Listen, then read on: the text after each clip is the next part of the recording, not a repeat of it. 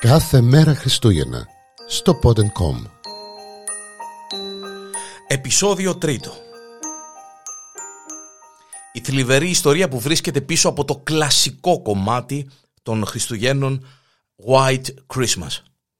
Έχοντας πουλήσει πάνω από 50 εκατομμύρια αντίτυπα, το τραγούδι ε, White Christmas που σημάδεψε με τη φωνή του ο Bing Crosby δεν είναι απλά το πιο εμπορικό χριστουγεννιάτικο κομμάτι, αλλά το πιο επιτυχημένο σε πωλήσεις single όλων των εποχών. Σύμφωνα πάντα με το βιβλίο ρεκόρ Guinness.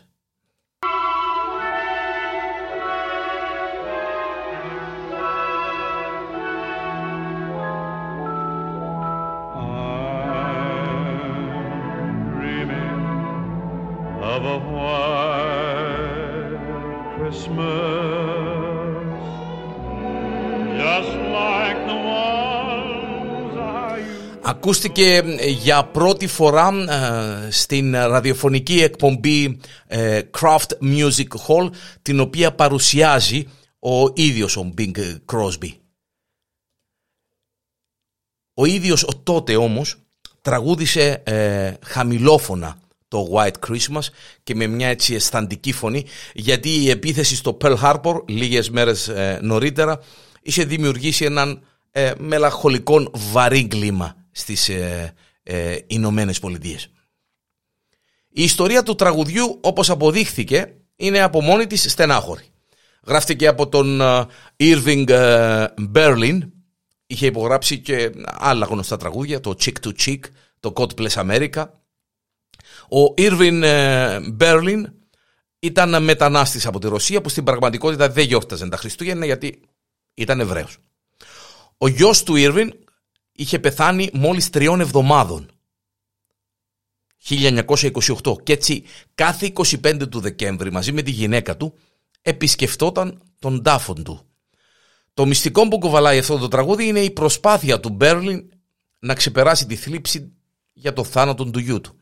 Έγραψε αρχικά το κομμάτι για να είναι μέρος ενός musical που τελικά εξελίχθηκε στην ε, ταινία ε, Holiday Inn και χάρισε και ένα βραβείο Όσκαρ στον Μπέρλιν.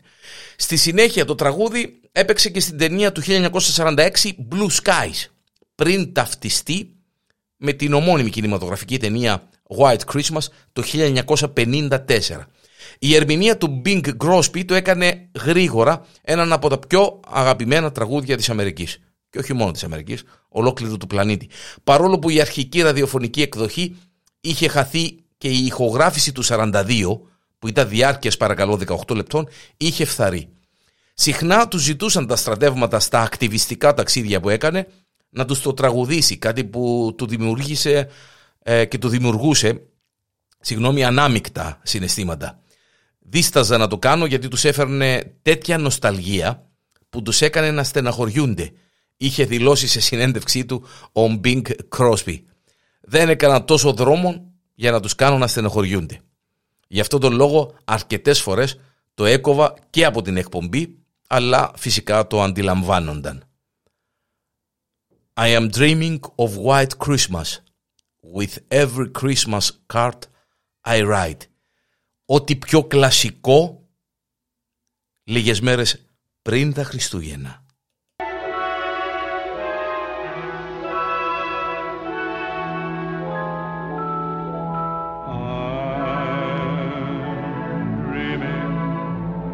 of a white Christmas,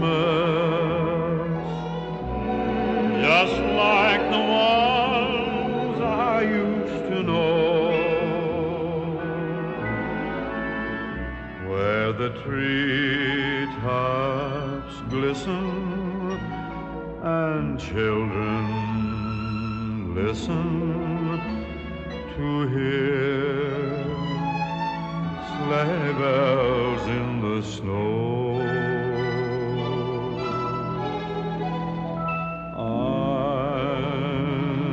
dreaming of a white Christmas.